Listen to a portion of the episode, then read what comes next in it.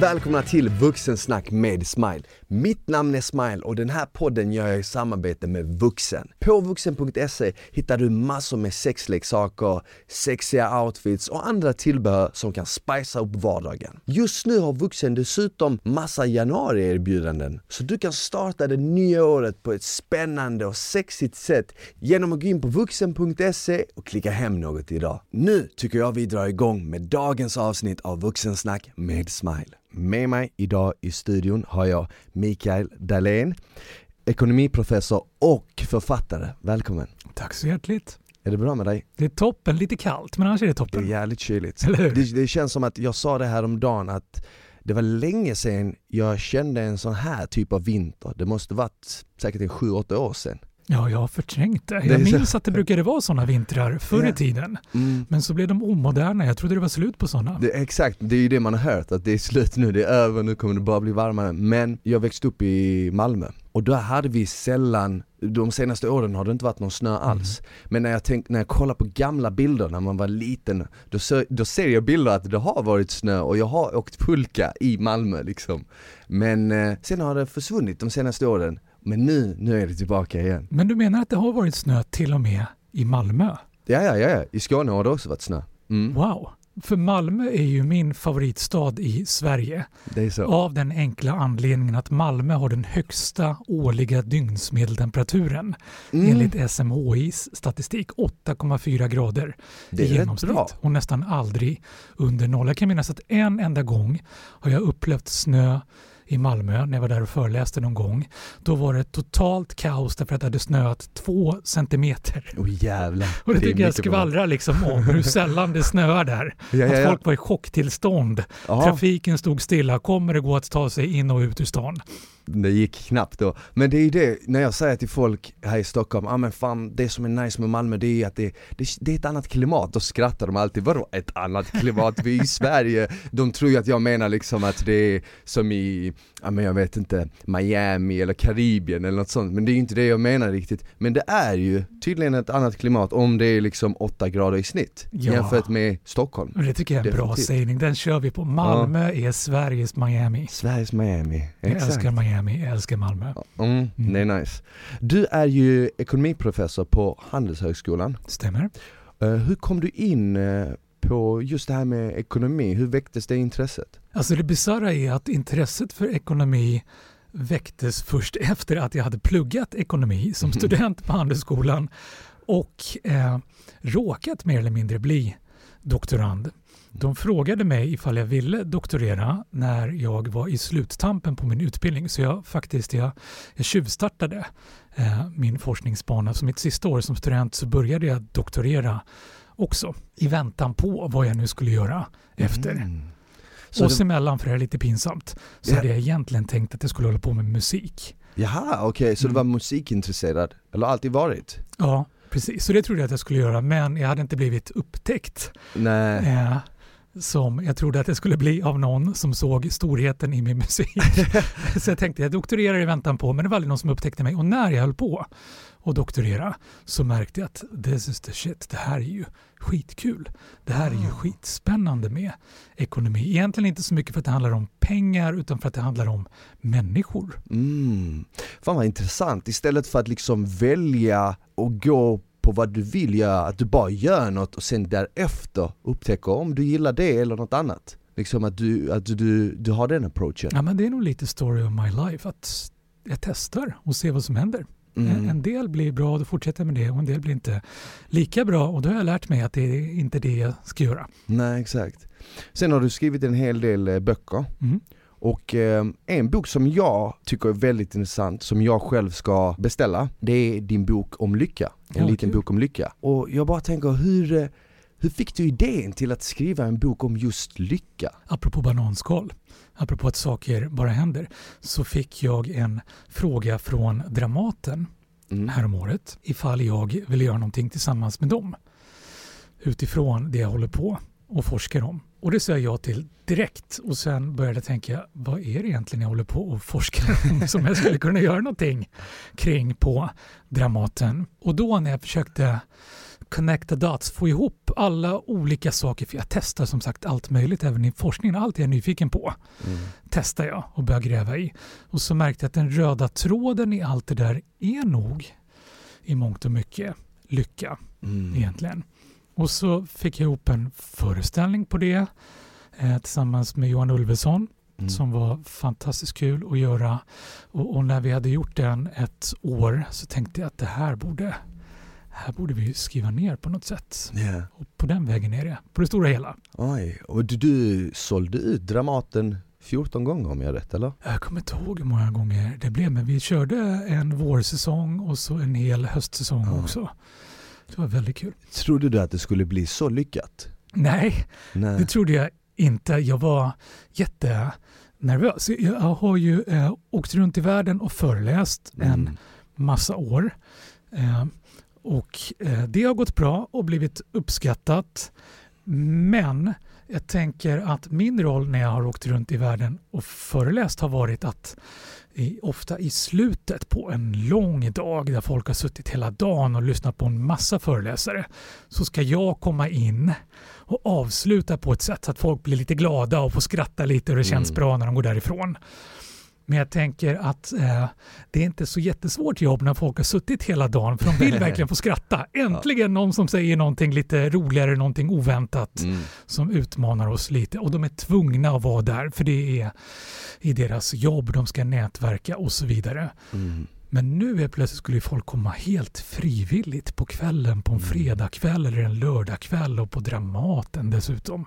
Kommer det komma någon människor yeah. och frivilligt ge sin tid och betala för det här? Så jag var skitnervös ja, för hur det skulle mig. gå. Så jag blev, jag blev jätteglad, väldigt lättad när första föreställningen blev utsåld, andra föreställningen, tredje föreställningen, mm. fjärde föreställningen, femte föreställningen. Efter fem föreställningar kan du se här på mitt eh, ja, högra ja. pekfinger. Exakt. Så tatuerade jag in du fem. tatuerade in fem föreställningar. De fem slutsålda föreställningar för att påminna mig om att jag faktiskt lyckades sälja slut de fem första föreställningarna på Dramaten. Och för att jag tänkte att när jag väl står där på scenen så kommer jag dessutom vara så nervös över att stå på scenen på Dramaten yeah. inför alla dessa människor så jag kommer inte njuta av att de är utsålda. Nej. Så jag får tatuera in det så att jag nu, som här tillsammans med dig, kan påminna mig om vad härligt det var mm. med de där föreställningarna. Det är nästan som att du kapslar den känslan, det minnet i pekfingret, eller mm, Precis så. Det är nice. Mm. Det är det som är coolt med tatueringar också. Jag har ju en massa tatueringar men jag har aldrig mina tatueringar har inte så stor betydelse utan de är mer Eh, jag har mer gått på det estetiska, jag har mm. sett det lite som en accessoar. Mm. Eh, men som jag har förstått så har ju dina eh, en betydelse. Varje tatuering är nästan lite som eh, eh ett budskap eller liksom ett minne som du har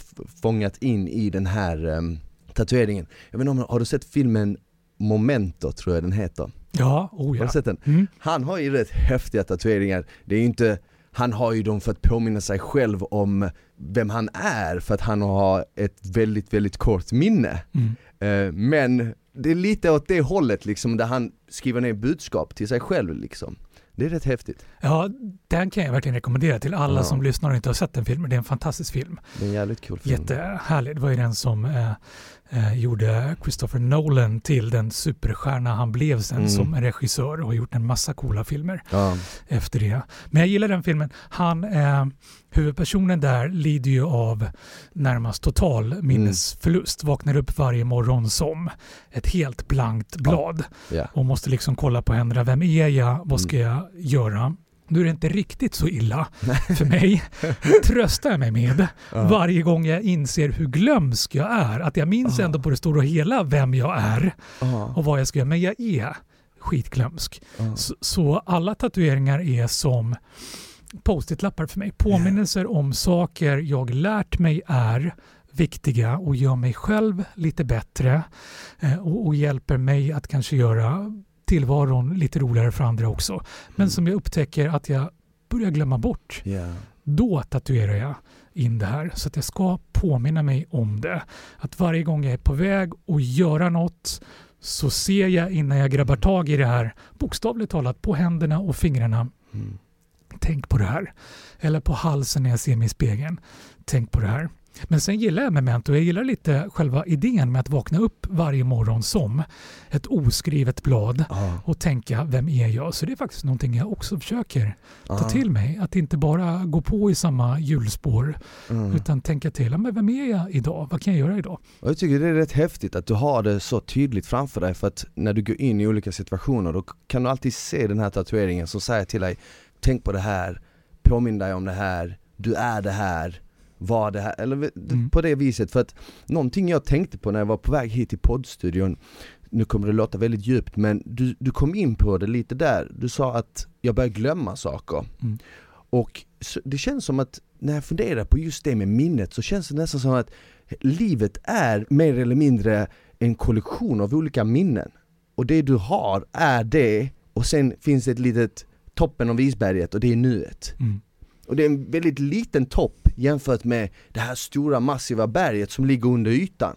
Och ju djupare du försöker se, desto svårare är det att se liksom, precis som i vatten. Ju djupare du försöker dyka desto svårare är det att se. Som att ju längre bak i tiden du går, desto svårare är det att minnas. Men stämde verkligen det här? Var min barndom så här? Och du vet, varje gång man tar upp ett minne och tänker på det så är det nästan som att man gör om det lite Mm. efter hur man själv vill ha det. Mm. Och sen lägger man tillbaka det. Mm. Och sen när man plockar tillbaka det igen så är inte det minnet vad det en gång var. Utan Nej. nu har du liksom modifierat det och gjort om det lite precis som du vill. Ja. Men det kände, kände jag bara, fan alltså livet ändå när man tänker på det i det stora hela Det är bara en collection av our greatest hits, du vet, våra, våra bästa och värsta minnen. Mm. Och sen har vi den här lilla toppen som är nuet. Ja, men du sätter verkligen fingret på det. Ja. Eh, hur, hur stor del av vår tillvaro som är minnen och den blir ju större för varje år som går när vi har upplevt mer, varit mer, samlat på oss mer. Och hur i varje givet ögonblick liten del av vår tillvaro som är det här berömda nuet Mm som vi förväntar oss ska vara hela vår tillvaro, som vi stressar över och frustreras över att vi har så svårt att befinna oss i och stanna kvar i. Jag har själv brottats en hel del med det och det tror jag vi alla har gjort. Och en kan ju fortsätta brottas med det och en kan försöka hitta sätt att expandera det här nuet, att bli bättre på att stanna i det. Men jag tycker att en viktig del är att ta fasta på precis det du säger, att en, en väldigt stor del av våra liv är faktiskt våra minnen och våra upplevelser. Och, och faktiskt omfamna dem mera och omfamna den här fantastiska möjligheten som du säger att det går att, det går att omformulera dem, det går att vrida och vända på dem. Det är faktiskt aldrig för sent att ha en lycklig barndom. Mm. Bokstavligt talat, även om du inte var så lycklig och härlig när du var där. Nej, precis. Och det kan ju vara två anledningar. Den ena anledningen är att det var så svårt att vara i barndomen under barndomen. Mm. Precis som det är i varje ögonblick. Vi har så bråttom någon annanstans, alla planer, alla drömmar vi har som ska komma sen. Så vi är inte riktigt där när det händer. Mm. Och dessutom kan vi vara så självmedvetna när det händer. Vad ska folk tycka och tänka? Vilket man ju är i barndomen, uppväxten. Dessvärre fortsätter det ju när man blir äldre också, men förhoppningsvis lite mindre. Ja. Men att vi tänker så mycket på allt annat vad andra ska tycka än just det där som är viktigt. Jag och mitt liv, min stund här och nu. Ja. Att den här stunden inte riktigt blir min. Och därför tycker jag det är så viktigt och häftigt att man kan ta sig tiden och gå tillbaka och faktiskt titta med helt andra perspektiv, med en helt annan ro och ett lugn på det där som hände, den jag var och kanske se helt andra saker Mm. än jag såg när det hände. Det finns ju så coola såna här Ja. experiment med, med hypnos Mm. och allt vad det är som visar hur fantastisk hjärnan är. Den registrerar ju så mycket. Det är som den mest fantastiska kvantdator. Mm. Den registrerar i stort sett allt som händer i och omkring dig i varje givet ögonblick. Problemet är bara att personen som sitter vid datorn, du och ditt medvetande själv inte hinner uppfatta allt det här som Mm. registreras för du är så upptagen med allt annat. Mm. Men det häftiga är att du kan gå tillbaka och kanske hitta det här som fanns registrerat som du inte riktigt såg då. Precis. Så, så med med andra ord, du tror också att allting vi ser varje dag, det fastnar på sätt och vis i vårt undermedvetna. Men vissa grejer kommer vi ihåg lite bättre. Och det vi kommer ihåg lite bättre, det är det vi väljer att spara liksom. Det är minnet, eller hur vi ser på saken för första gången. Mm. Så jag, jag, tror ju att om du på något sätt kan programmera dig själv till att se det ljusa i allting, Mm. så tror jag också att för varje år som går och du får allt fler minnen, så kommer de minnena vara allt ljusare. För att under tiden du såg dem, när man spolar fram till nuet, så kollar du på det med, med, med ljusa ögon. Du, såg, du valde att se det positiva i allt istället för att se det negativa. Och därför när du kollar tillbaka så är dina barndomsminnen, eller dina minnen överlag, generellt väldigt positiva.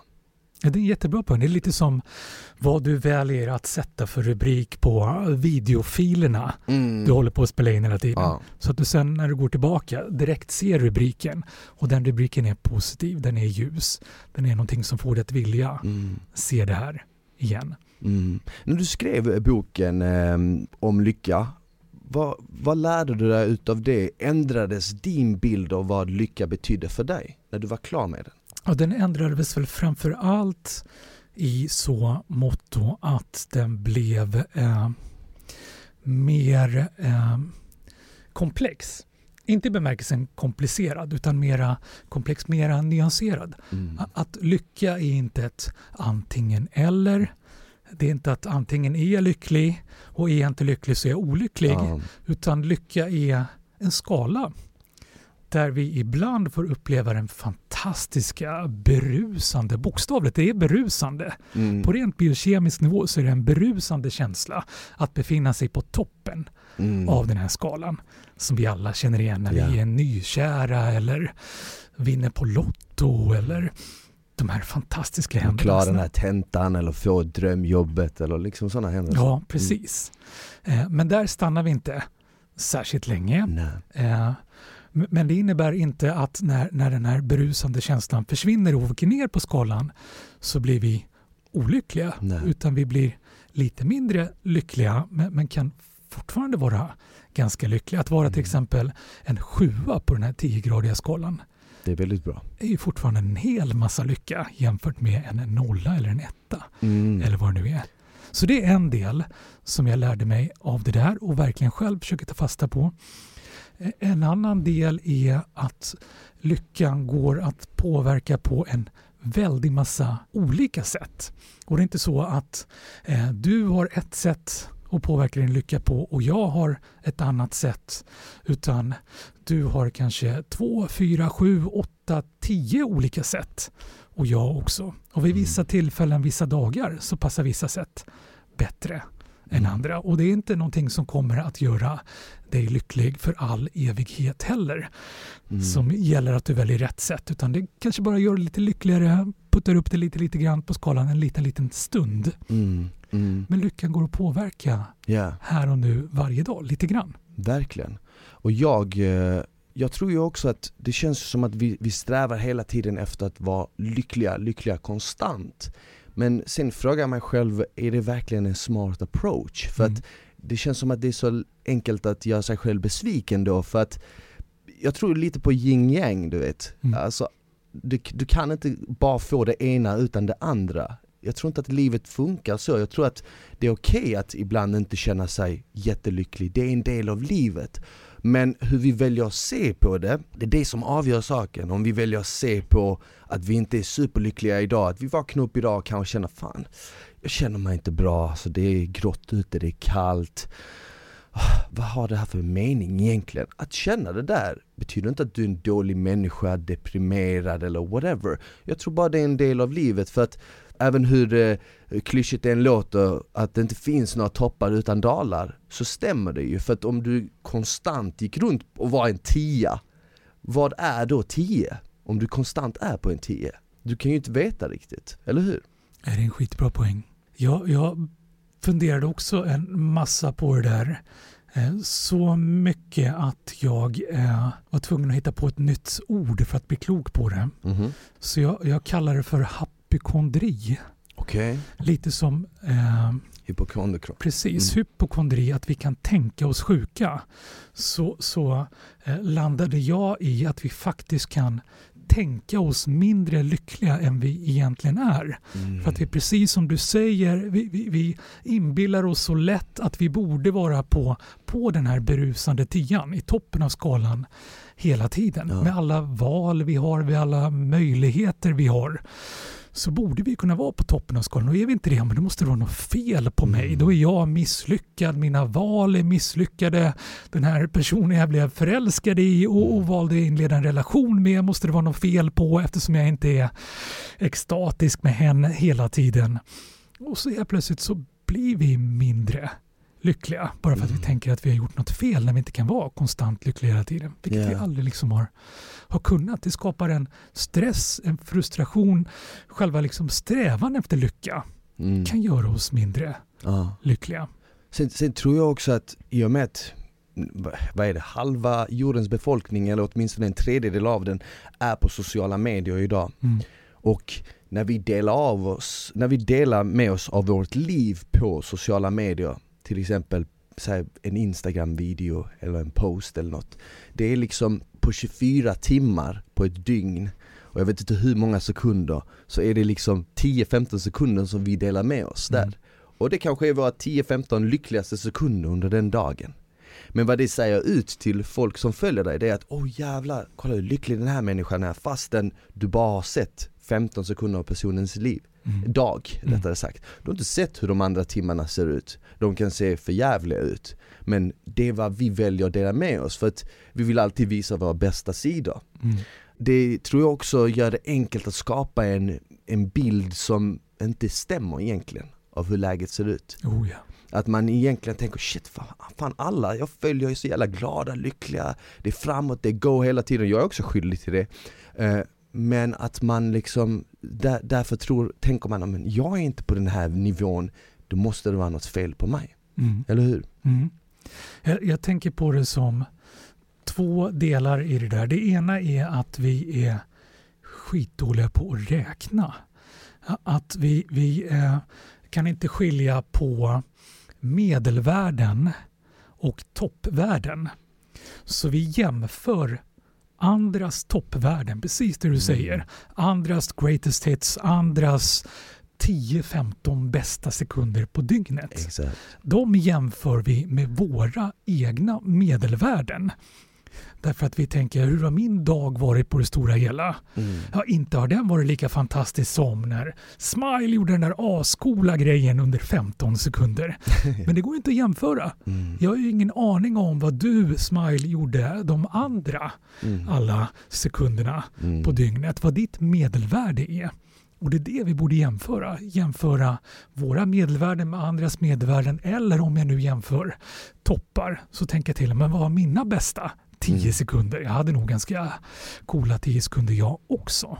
Och de kan nog stå sig ganska bra i konkurrensen. Det är det ena. Det andra är att vi borde låta bli att jämföra oss Mm. så jäkla mycket. Mm. Eh, Det, det känns- finns, det finns studier på sociala medier som visar att ju flera vänner, ju flera följare, ju flera kontakter man har i sociala medier. Det är som ett omvänt U.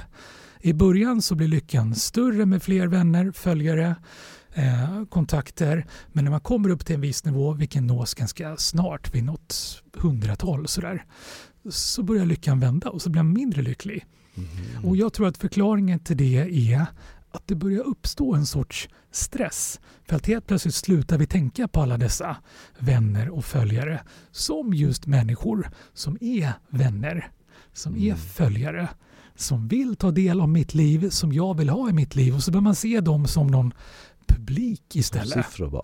Ja, precis. Och ju fler de är, desto större press känner jag på mig att prestera. Måste göra en ascool, häftig dag. Måste verkligen maxa ut Mm. för att de ska gilla det här. Och så tänker vi istället för vänner som jag blir glad åt när de gör något häftigt. Åh, vad häftigt träffade du den här personen idag? Åh, vad häftigt gjorde du det här idag? Då blir jag glad för din skull. Jag är din vän.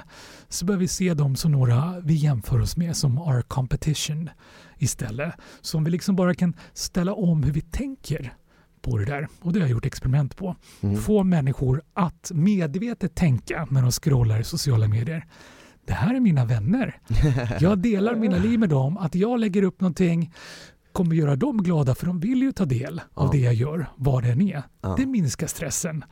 Och att se dem som vänner som jag faktiskt får förmånen att dela deras toppar med Mm. och glädjas med dem åt. Och det Mm. kan faktiskt göra att vi blir mindre stressade, mindre frustrerade och faktiskt blir lite gladare Mm. av att ha fler vänner. Ja. Jag tänkte på det här, du, eftersom du skrev boken och du har fått väldigt bra feedback på den, pratat väldigt mycket om lycka. Har du eh, skrivit ner några konkreta punkter för dig själv på hur du uppnår lycka och hur du behåller den lyckan, eller försöker behålla den? Lite som några guidelines Ja. liksom. Ja, men det var jättebefriande för mig att bara förlika mig med att omfamna det faktum att jag inte kan behålla lyckan. Mm. Att lyckan går över. Yeah. Precis som allt annat. Det går över, vilket är är ganska skönt när det är något eländigt, men, men lite tråkigt. Ja, jäkligt tråkigt faktiskt, när det är någonting härligt. Men istället för att gräma mig över det, att det här härliga gick över, bara förlika mig med att det gör det och förlika mig med det faktum att varje morgon när jag vaknar i stort sett så är jag inget eh, rosa puffigt moln av lycka utan jag jag har lite svårmod i mig. Jag, jag fascineras över, kunde bli lite avundsjuk på, men det har jag lärt mig att sluta vara och nu istället bara glädjas åt människor som vaknar upp på morgonen med ett leende på läpparna, Mm. studsar upp ur sängen och tänker världen, världen, här kommer jag. Sån har inte jag varit och det har frustrerat mig jättelänge och fått mig att tänka att måste vara något fel på mig, måste vara något fel på allt jag gör Mm. eftersom jag aldrig når dit. Och det jag lärde mig i arbetet med boken var att lycka är till stor del, upp till 40-50 procent genetisk. Mm.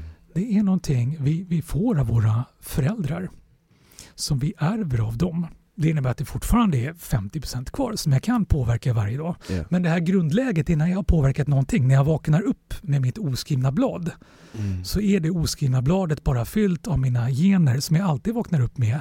Exakt. Och mina gener råkar dessvärre vara sådana gener som gör att jag inte studsar upp ur sängen med ett leende på läpparna. Och, och liksom bara förlika mig med det, omfamna det, gör att det känns mycket bättre.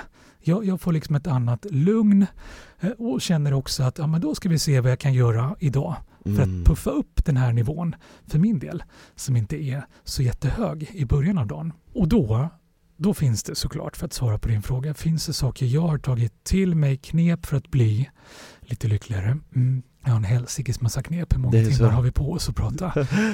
men, men, men ett av mina favoritknep, väldigt enkelt, Ja.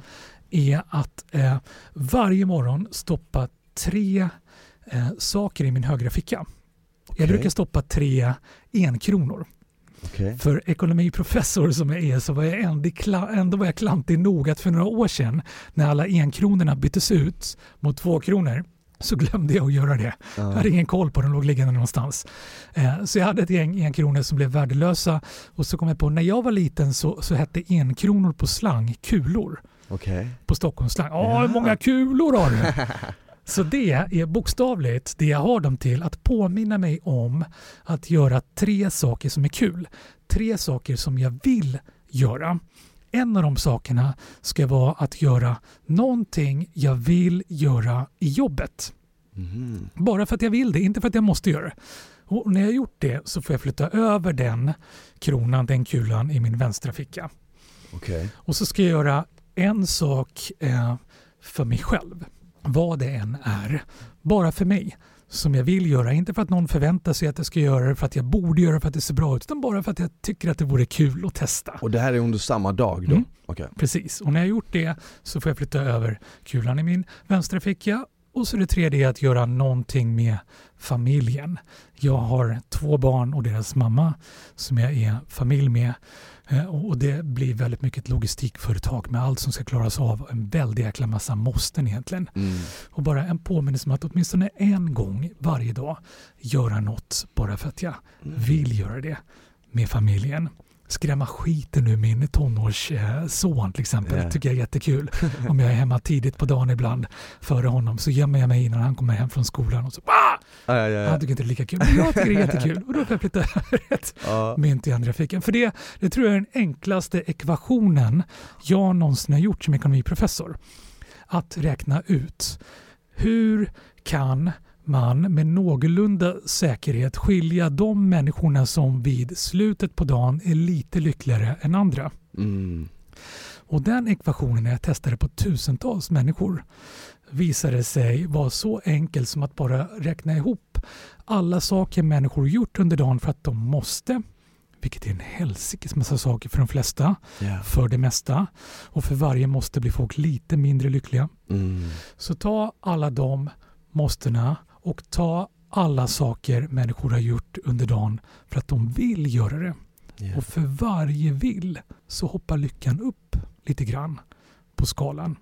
Mm. Och försöka bli av med några måsten, avmåstifiera tillvaron lite så att det blir utrymme att lägga till några små vill. Mm, mm. Så kan man då säga att saker som, låt säga ett, ett jobb som du måste gå till men inte tycker om, gör dig olycklig i längden? Ja, Mm. det, det, det äh, drar ner din lycka lite varje dag och, och det blir en väldig massa Mm. eh, minskningar av lyckan om man lägger ihop alla de dagarna. Mm. För, för många av oss är det ju så att vi tillbringar de flesta dagar på veckan, fem av sju kanske. Och eh, om inte de flesta så åtminstone en väldig massa av våra vakna timmar på dygnet. Kanske åtta timmar. Väldigt mycket när man Mm. tänker, det är liksom, vad är det, 33, 33 procent av dagen liksom. Mm, det blir en väldig massa. Eh, och det behöver ju inte handla om att eh, ta bort allt det där som är måste. Att byta jobbet och vad det nu är. Men att som du var inne på tidigare, se på det vi gör Mm. på ett så positivt sätt som möjligt. Ja. Eh, och tänka, men finns det någon anledning till att jag vill gå till jobbet? Finns det någon anledning till att jag vill göra det här Mm.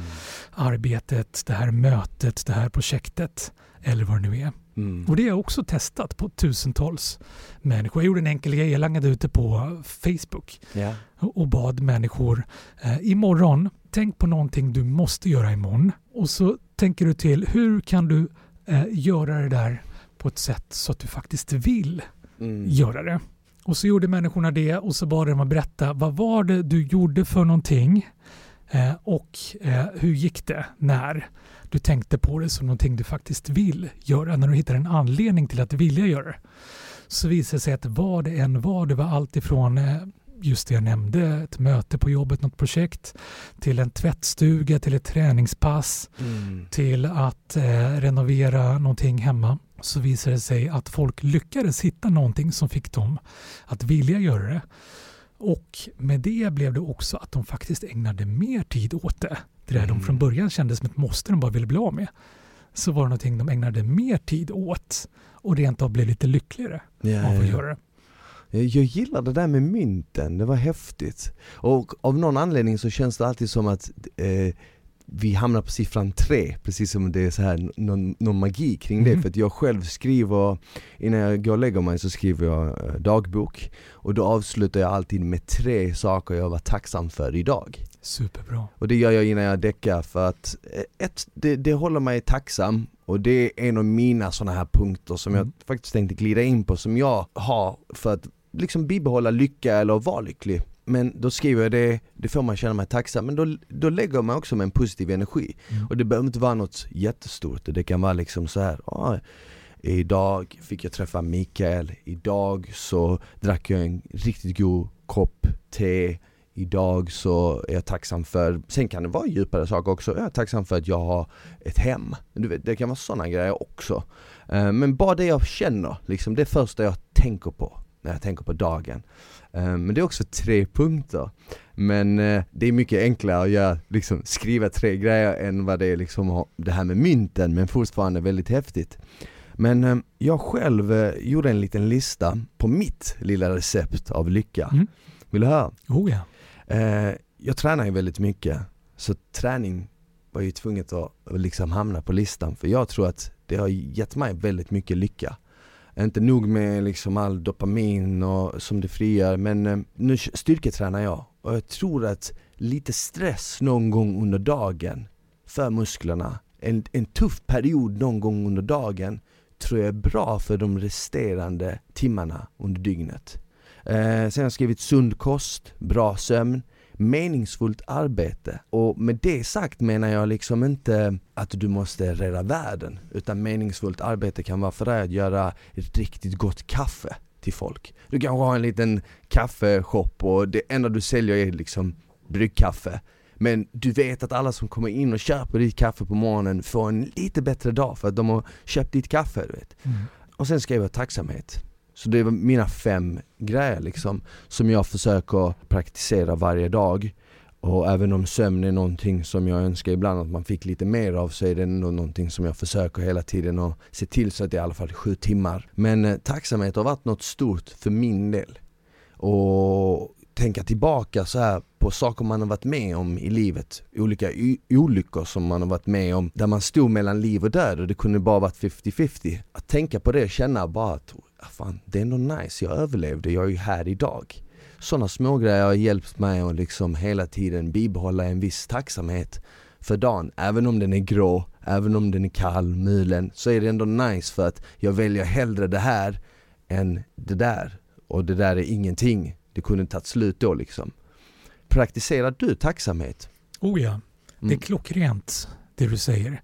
Helt klockrent. Tacksamhet över vad vi har som vi så lätt tar för givet. Mm. Eh, tacksamhet med insikten att det kunde vara värre. Det kunde gå så mycket värre när vi jämför när det har gått illa och påminner oss om att det kan gå illa. Eh, när jag var gästprofessor i Finland så lärde jag mig deras sägning det kan alltid bli värre. Ursäkta min finlandssvenska. Det tyckte jag lät lite deprimerande först. Men så lärde jag mig att det finns någonting fantastiskt befriande och bejakande i det, vilket kanske förklarar varför Finland blev utsedda till världens lyckligaste folk mm. av FN för några år sedan. För det kan alltid bli värre. Aha. är ju inte att förvänta sig att det blir värre utan en påminnelse om att hur illa det än känns så är inte det här botten. Nej. Det kunde vara ännu värre. Det finns faktiskt en hel del i det här jag tycker illa som är bra. Apropå den här skalan igen, yeah. lyckoskalan, att jag är inte på botten av skalan. Istället för att titta uppifrån från den här tian och titta ner och tycka att det är dåligt, titta från bottenskalan och förundras över och gläds över att du faktiskt befinner dig flera, kanske många mm. steg upp på skalan.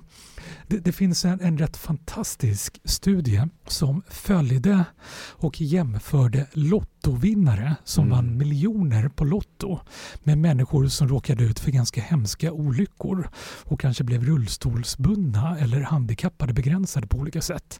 Och som inte helt överraskande visade att direkt efter och några månader efter så var lottovinnarna uppe på de här rosa molnen mm. lyckliga berusade som aldrig förr. De som råkade ut för olycka var långt ner i källaren och mådde dåligt. Men allt efter att månaderna gick så närmar de sig varandra. Eh, mm. Eh, lottovinnarna föll tillbaka ner på skalan mot där de var tidigare.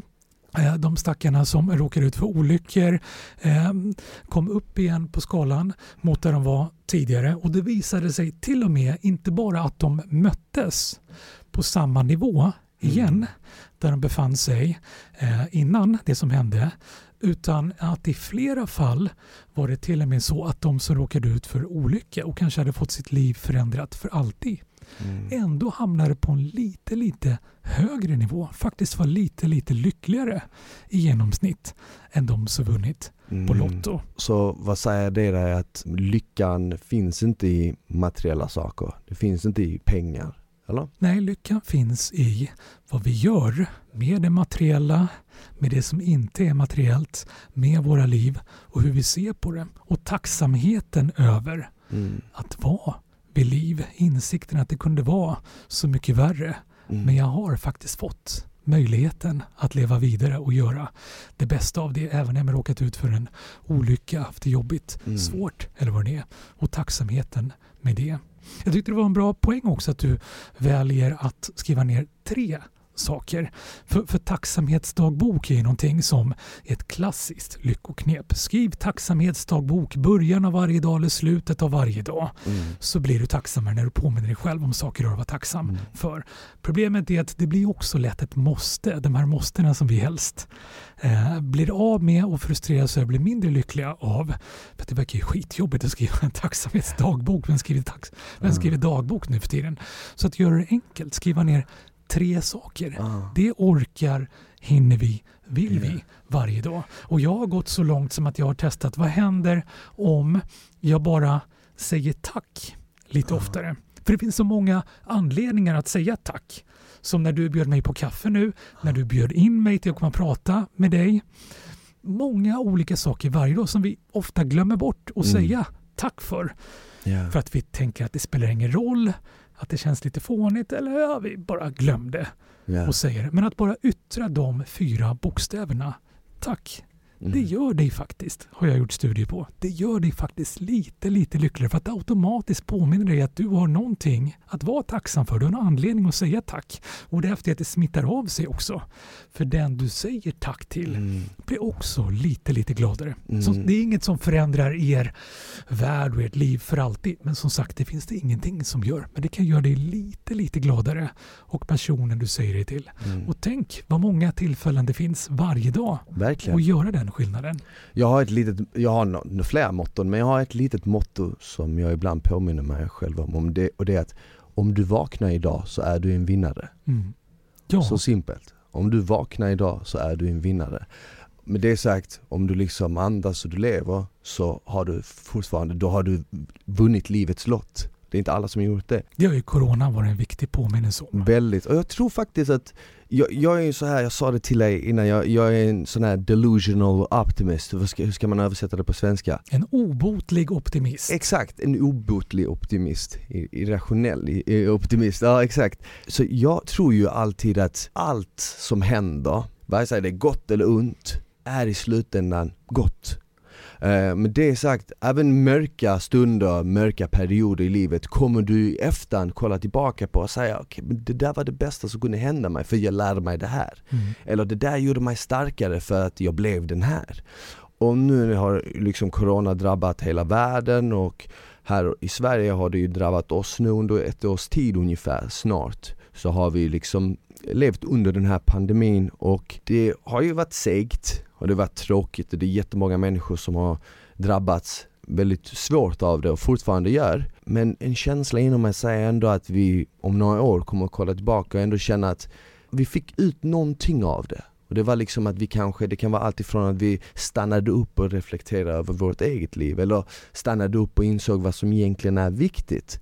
För eh, precis som det här vi kom in på, liksom de här lottovinnarna mm. som vann en massa pengar och blev superglada eller människor, det är jättemånga människor som liksom jagar materiella saker hela tiden varje dag för att de tror att det är där lyckan ligger.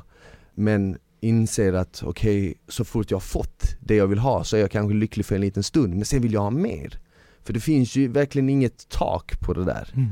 Så tror jag ändå att en sak som Corona, där man kanske har blivit av med mycket har insett att, men fan nu i efterhand, det, det där var egentligen inte det viktigaste i mitt liv. Mm. Det viktigaste i mitt liv är min hälsa. Mm. Det är det som är det viktigaste. Jag har hört ett jävligt coolt citat, det är att en frisk människa har tusentals önskningar. Men en som är sjuk har bara en. Och det är att bli frisk. Och när man, tänker, när man ser det så, så kan man ju också inse att visst, det är hemskt allt som har hänt.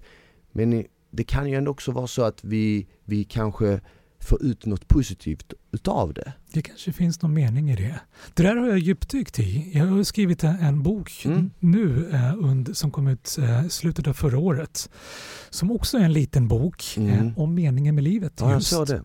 Eh, och den skrev jag till stor del på grund av coronan mm. som drabbade oss alla på olika sätt. Och, och, jag fick så många frågor från människor som kände att nu hittar jag inga sätt att vara lycklig på och alla planer jag har, alla drömmar jag hade, alla projekt gick helt om intet och allt känns meningslöst. Det ordet dök upp så ofta, meningslöst. Mm. Så då kände jag att men nu måste jag gräva i hur viktigt det är med mening och hur det går att hitta mening var det finns Mm. mening. Du nämnde ju det också som ett sätt att känna sig mer lycklig, för de hänger lite ihop. Du nämnde meningsfullt arbete. Ja. Och att känna mening ger lite mer lycka. De är lite överlappande men inte riktigt samma sak. Eh, mening blir framförallt viktigt när vi har svårt att känna lycka, när saker känns jobbiga, när, när det är nästan omöjligt att ta sig upp ur sängen. Mm. Går det att hitta någon mening i att göra det ändå, trots att det är svårt, trots att jag inte vet och förstår vad som händer? Kan det finnas någon mening i det? Coronan är ju verkligen ett Mm. stort sånt frågetecken. Vad är meningen bakom det här? Och det finns ju ett talesätt. Det finns en mening bakom allt. Mm. There's a meaning to everything. Everything happens for a reason. Mm. Allting händer av en anledning. Det där blev jag nyfiken på så jag frågade några tusen människor. Tror du på att allt händer av en anledning? Att det finns en mening bakom allt? Och det visade sig att det var nästan exakt 50-50. Nästan 50 procent tyckte ja, någon mening finns det nog bakom allt. Så är det nog. Mm. Och den andra hälften tänkte det inte. Så jag gjorde mig nyfiken, så gjorde en studie till där jag frågade människor, tror du att det finns en mening i allt och hur mår du just nu? Ja. Och det visade sig att de som tror att det finns en mening bakom allt mår lite bättre. Mm. De behöver inte veta vad meningen är. Men, men de kan ändå känna en trygghet, ett lugn i att men det finns nog någon mening bakom det här. Det kommer komma någonting bra ur det här. Mm. Att våga och att tillåta oss att tro att den meningen finns, även om vi inte vet vad det är, kan få oss att må bättre och göra stor skillnad. Och dessutom, det testade jag i experiment också, eh, kan det funka att hitta på en egen mening. Om man inte vet vad meningen är, om det kanske inte ens finns som existentialisterna säger, livet är egentligen meningslöst. Mm. Du föds och sen dör du och du är ensam i universum. Det är ganska deprimerande. Så tänkte jag förr faktiskt. Om man då tag. tänker så här att finns det ingen mening, men då är det väl öppet för mig att hitta på Mm. en mening. Ja, men meningen med coronan kanske är att vi skulle lära oss att inte ta saker för givna. Att uppskatta att finnas vid liv som du sa, vilket Mm. inte är självklart. Meningen med coronan kanske är att vi ska få tiden att återknyta med, med gamla vänner där vi har skjutit på hela tiden att tänka att vi ska göra sen. Mm. Faktiskt återta den kontakten nu och vad det nu är för saker. Mm. Eh, Så då testade jag det. Bad människor att tänka till kring saker de frustrerats över under dagen, saker de eh, inte förstår sig på och, och hitta på en mening. Vad skulle kunna vara meningen med det här? Ja. Och det visade sig att direkt fick de människorna att må lite bättre. Mm. Så ja, definitivt. Jag tänker att det finns en massa olika meningar i coronan. Och när saker och ting skiter sig tänker jag att det finns någon mening i det. Och du var lite inne på det där också, att man kan se fram emot att det kommer något bra ur det. Eh, Mm. En av mina favoritgrejer är att när jag gör bort mig ordentligt, och det gör jag varje dag. Först kunde jag må jättedåligt, jag kunde bli helt röd från topp till tå Ja. av rodnad. Så jag har lärt mig att se fram emot vad många, inklusive jag själv, som kommer glädjas åt och ha roligt åt det här jag gjorde. Åt minnet av det, vad knasigt det var. Det blir en mycket bättre historia. Ja. De här gångerna saker går fel, det är det som blir historier, det är det jag Mm. berättar för andra, det är det jag kommer ihåg och tänker på när saker och ting bara flyter på. Ja. Det är de tillfällena jag bara går på autopilot och inte ens Det det kommer inte ihåg kommer komma ihåg. Mm. Nej. Och jag, jag, tror, jag tror att många människor lever faktiskt under en press som orsakar olycka för att de är rädda att ja, men, göra bort sig Mm. eller göra fel. För att, tyvärr, och jag tycker det är verkligen tråkigt, så lever vi i ett samhälle där folk är väldigt snabba med att peka ut vad du gjort fel.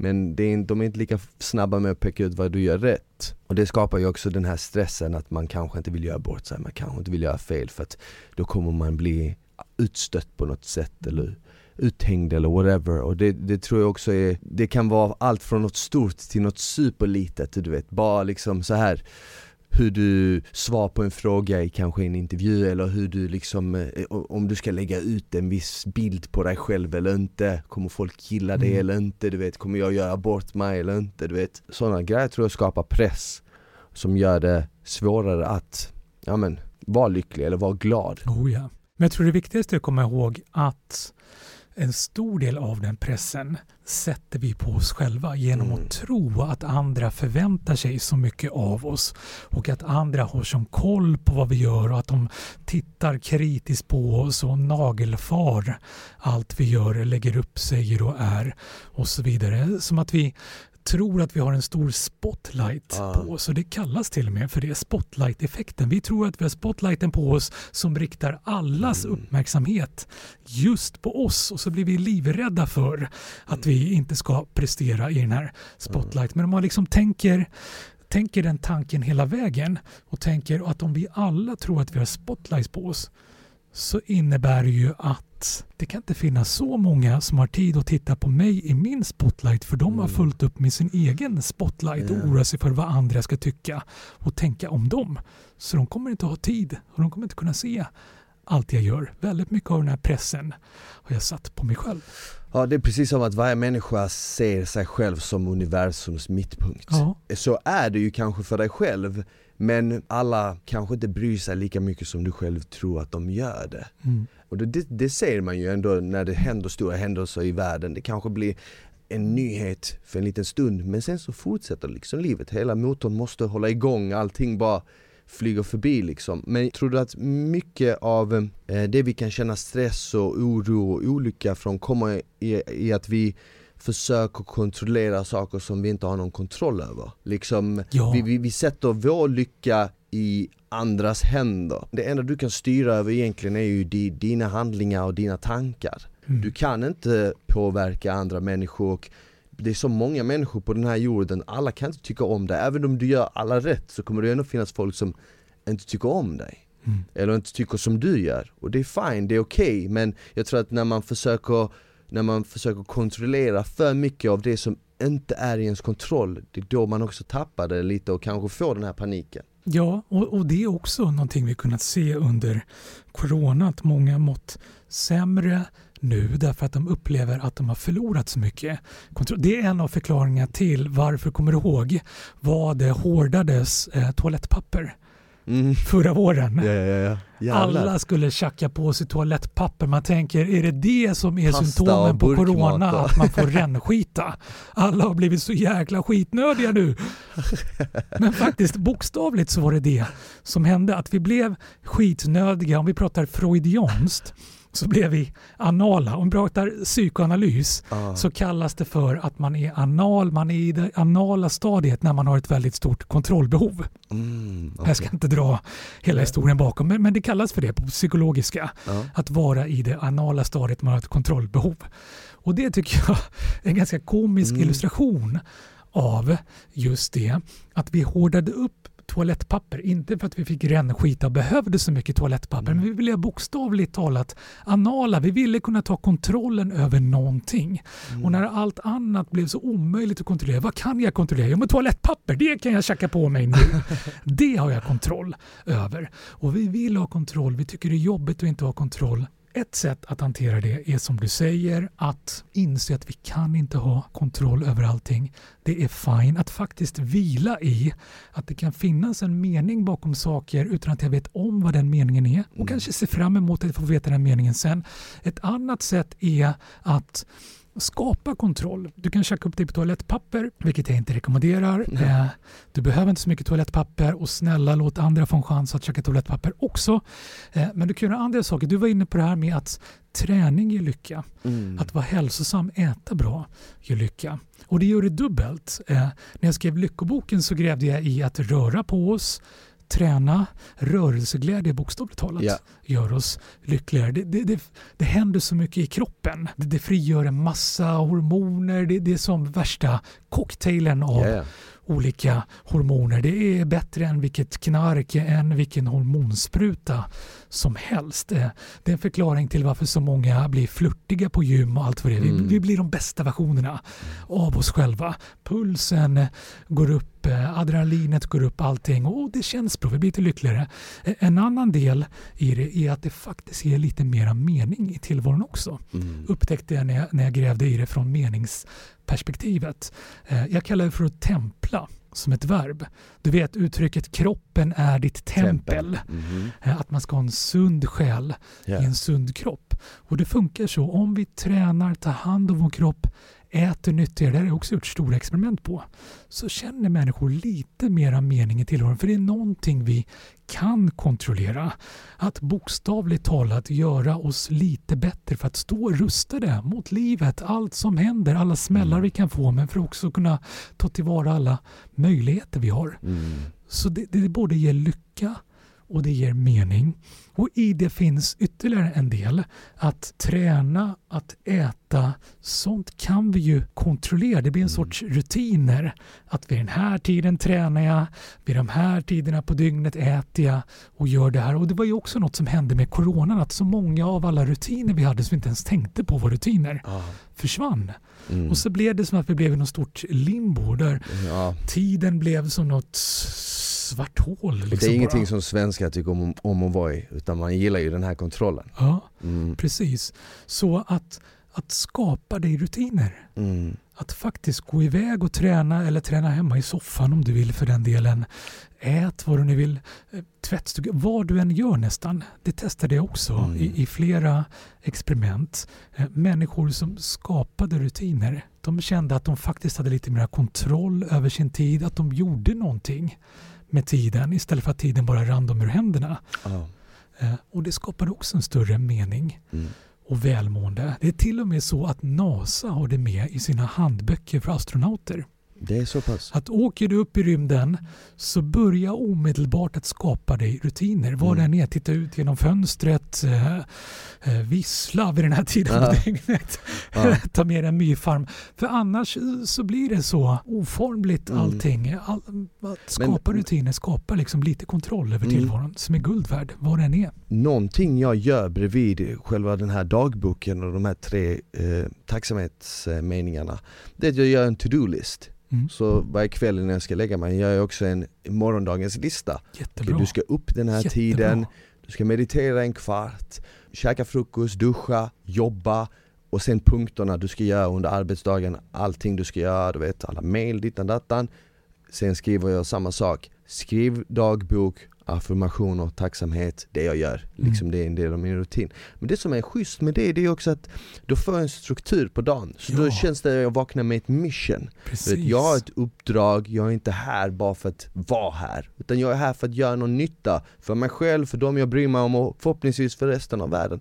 Men det som är jävligt schysst är också att i slutet på dagen kan jag kolla på den listan Mm. och så kan jag checka av. Mm. Det är jävligt gött när man kan checka av. För att liksom, har man haft en bra dag, då kommer, har man checkat av allt. Och jag gör det viktigt för mig själv att det är inte superviktigt att du måste checka av allt. Det handlar inte om det, för du sa någonting viktigt tidigare, du bara om det blir ett måste så kan det bli jobbigt. Mm. Om det blir, jag, jag skriver inte liksom dagbok och de här tacksamhetsmeningarna eh, varje kväll. Ibland glömmer jag det, ibland hinner jag inte. Mm. Och det är okej, det är fine. Och så länge man inte känner den här pressen att man måste göra det, så är det schysst. Då, tar man, då gör man det för att man vill göra det. Ja. Och då gör man det också för att man, man gör det för att jag försöker koppla ihop det praktiska med det emotionella. Så när jag till exempel skriver de här tre meningarna och det ger mig en bra känsla, då känner jag, jag vill göra det för att jag mår bra av det, Mm. inte för att jag måste. Samma sak med to-do-listan. Jag gör det för att det ger mig struktur och jag mår bra av det. Faktum är att det står allt mer rader för varje år, men jag får mer fritid. Jag har mer liksom tid till annat för jag har strukturerat upp min dag istället för att liksom, som du sa tidigare, istället för att kanske inte planera upp det och inte göra en, någon lista eller, utan bara liksom låta allting flyta omkring och det kan skapa en press, i alla fall för min del, det kan skapa en stress om att om man inte sorterar sina tankar så känns det som man har tusen av dem Mm. Fast man egentligen bara har fem, eller fyra till och Mm. med Och man måste bara sätta sig ner och bara Okej vad är det jag tänker på, vad är det som oroar mig? Men det är de här tre grejerna Shit det var inte så farligt Det var ju bara tre saker, det känns som jag har gått runt och haft 500 tankar i huvudet Så brukar det vara för min del Och det var någonting som hjälpte otroligt mycket, en liten to-do-list Superbra poäng, superbra. mm. Att strukturera upp och att avmostifiera. De två hjälper varandra. Mm. Att bli av med måstena, det behöver inte vara för att du låter bli att göra saker, men att du faktiskt kan ta kontroll över dem och hitta anledningar att vilja göra dem. Mm. Och genom att strukturera så ser du att saker inte är måsten. Du ser att det här som verkade okontrollerbart, som verkade vara så mycket, egentligen inte är så mycket. Och, och innan coronan, när, när jag hade en väldig massa saker att göra och de flesta brottades med för mycket att göra, mm. så, så var det ett sätt att må lite bättre, att känna att allt det här är inte saker som bara slängs på mig och som jag inte har en kontroll över, utan det här är faktiskt saker som jag kan kontrollera, som jag kan strukturera, som jag vill göra. Då visar det sig att du kan faktiskt, precis som du var inne på, du kan faktiskt göra fler saker mm. än du gjorde när du var stressad och ändå vara mindre stressad. Aha. För att du har struktur, kontroll på dem och gör dem för att du vill, inte för att de kommer som måsten från out of space som invaderar dig. Mm.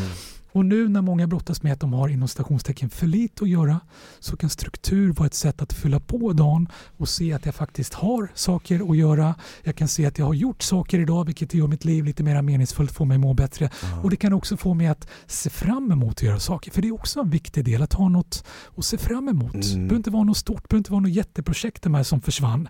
Men, men små saker varje dag yeah. som jag ser fram emot. Det här vill jag göra idag. Mm. Som gör det lite lättare att komma upp ur sängen också. Och jag, jag känner typ att det känns nästan som att vi människor behöver på något sätt ha den här strukturen för att om vi kollar bak i tiden så det är inte så länge vi egentligen i vår historia har levt på sättet vi lever idag med all den här teknologin, mm. med all den här informationen vi blir bombarderade med varje dag. Det känns som att teknologin har gått framåt så jävla fort men våra hjärnor har riktigt inte hållit samma tempo du vet. Mm. Vi är fortfarande samma, liksom, jag ska inte säga att vi är fortfarande samma grottmänniska, men i princip, vi, vi är inte långt därifrån medan teknologin jämfört med då har alltså skjutit till stjärnorna liksom. Så därför känns det som att för att klara av det så känns det mycket bättre med någon typ av struktur du vet. För min del har det också hjälpt att lägga fokus till det som egentligen är viktigt och liksom släppa allt det här andra som dyker upp genom dagen. Men om vi ska summera allt det här med lycka, hur ser du på framtiden? Hur, hur ser du på lycka om liksom 10, 20, 30 år? Kommer vi fortfarande kolla utåt eller känns det som att vi mer börjar titta inåt? Hur ser jag på lycka i framtiden? Jag är som du. Jag har eh, insett att jag är en obotlig optimist. Så jag ser positivt på framtiden och det är mm. tips i sig. Mm. Det gör tillvaron bättre att se fram emot saker som ska hända. Då kan vi bli glada redan nu åt dem innan de ens har hänt. Och det gör inget fall de inte blir så fantastiska när ja. de väl händer. Då har vi ändå haft glädje av dem och det minskar stressen. Eh, men till din fråga, kommer vi att eh, jaga lyckan mer omkring oss? Nej, det tror jag inte. För då tror jag rent darwinistiskt att då har vi löst allt vad klimatproblem och överbefolkning heter för då har vi stressat ihjäl oss, då har vi dött på kuppen. Så vi kommer inte göra det för att vi antingen är döda allihopa av stress eller så har vi lärt oss, vilket du var inne på, att se mera inåt, tänka bortom det materiella för vi har mer än vi någonsin kan mm. använda och tillgodogöra oss. Det i sig har ju skapat en stress att vi har för mycket snarare än för lite. De flesta av oss yeah. som har det så väl ställt. Och det vi kan påverka, det vi behöver påverka är vårt inre mm. och vårt mellanmänskliga. Eh, hur vi fungerar i oss själva mm men också hur vi fungerar gentemot varandra. Apropå det vi var inne på med sociala medier och alla de här bitarna. Hur vi faktiskt ser på varandra, hur vi finns till för varandra och allt vi kan göra där. Och det tror jag också kan vara någonting bra som kommer ur coronan. Att vi faktiskt kommer lite närmare varandra. Ja. Och att skärmarna till en del har gjort det. Nu när det inte bara är Insta och Snappen och allt vad det är utan även Zoom och sådär där vi faktiskt möter varandra mm. i realtid mm. via skärmarna. Och någonting jag tycker är lite kul där är, jag vet inte om du såg statistiken, men eh, Novus som jag eh, sitter i styrelsen för, ett opinionsföretag, eh, kom fram till att 68 procent ungefär av människorna i vårt land har börjat klä sig annorlunda sen coronan. Jag tror jag är lite skyldig till det faktiskt. Ja, och du kan säkert gissa hur vi klätt oss annorlunda för det kom en annan statistik sen som visar att 11 procent nakenjobbar om man har ett jobb. Ja, det är så? Ja, de flesta går inte så långt så de är helt nakna då, men vi klär oss lite annorlunda. Men, men, men, men det är väl det, vi klär oss bekvämare? Ja, Mm. och det är ju det som tänker jag är lite poängen. Att istället för att klä ut oss, som vi Mm. bokstavligt talat gjort när vi skulle gå till skolan, jobb, eh, gå till gym för den delen också. Många som verkligen har klätt ut sig. Verkligen. Så nu när vi faktiskt kan göra det via skärmar och så vidare så behöver vi inte klä ut oss. Nej. Och vi kan vara lite mera oss själva och Mm. umgås lite mera som oss själva. Det tror jag är någonting fantastiskt bra vi kommer få ur coronan. Så man kan sitta liksom på Zoom-mötet med skjorta och slips och vara naken under? Ja, det Om finns det också. Jag älskar statistik. Det finns också statistik på att eh, försäljningen på så Walmart, Amazon Aha. och de, eh, försäljningen av kläder online Ja. ökade med 600, 700, 800, 900 procent. Men det gällde bara kläder för överkroppen. Ja det är så. Ingen behöver men köpa byxor då, längre. så då, då har vi det där. Men jag, jag, jag, i det stora hela så tror jag ändå att det kommer, vi kommer komma ut ur det här som vinnare. Och jag ser fram emot när vi kan liksom, ja men umgås lite friare liksom, när man Mm. kan känna människor och prata med dem face to face för att även om liksom internet och zoom och allt det där är superbra och hade det inte varit för det så hade vi nog alla varit döda av stress men på grund av sådana liksom uppfinningar så ha, kan vi fortfarande kommunicera men ingenting slår ändå den där riktigt härliga kommunikationen som man kan ha liksom face to face eller att kunna gå ut och träna utomhus när sommaren kommer och sådana grejer som kan göra en mycket, mycket lyckligare. Och det kan vi se fram emot Ja. redan nu. Jag ser ju ditt stora leende Ja. och jag känner mitt eget stora leende i Mm. mungiporna bara att tänka på det. Ja, Ja. det är härligt. Mikael, det har varit eh, riktigt trevligt att ha dig här. Tack så jättemycket för att jag fick dela den här stunden med dig. Så lite så. Och tack till alla er som har lyssnat på det här avsnittet av Vuxensnack med Smile. Nästa vecka är vi tillbaka. Ta hand om er, ha det bäst. Ciao!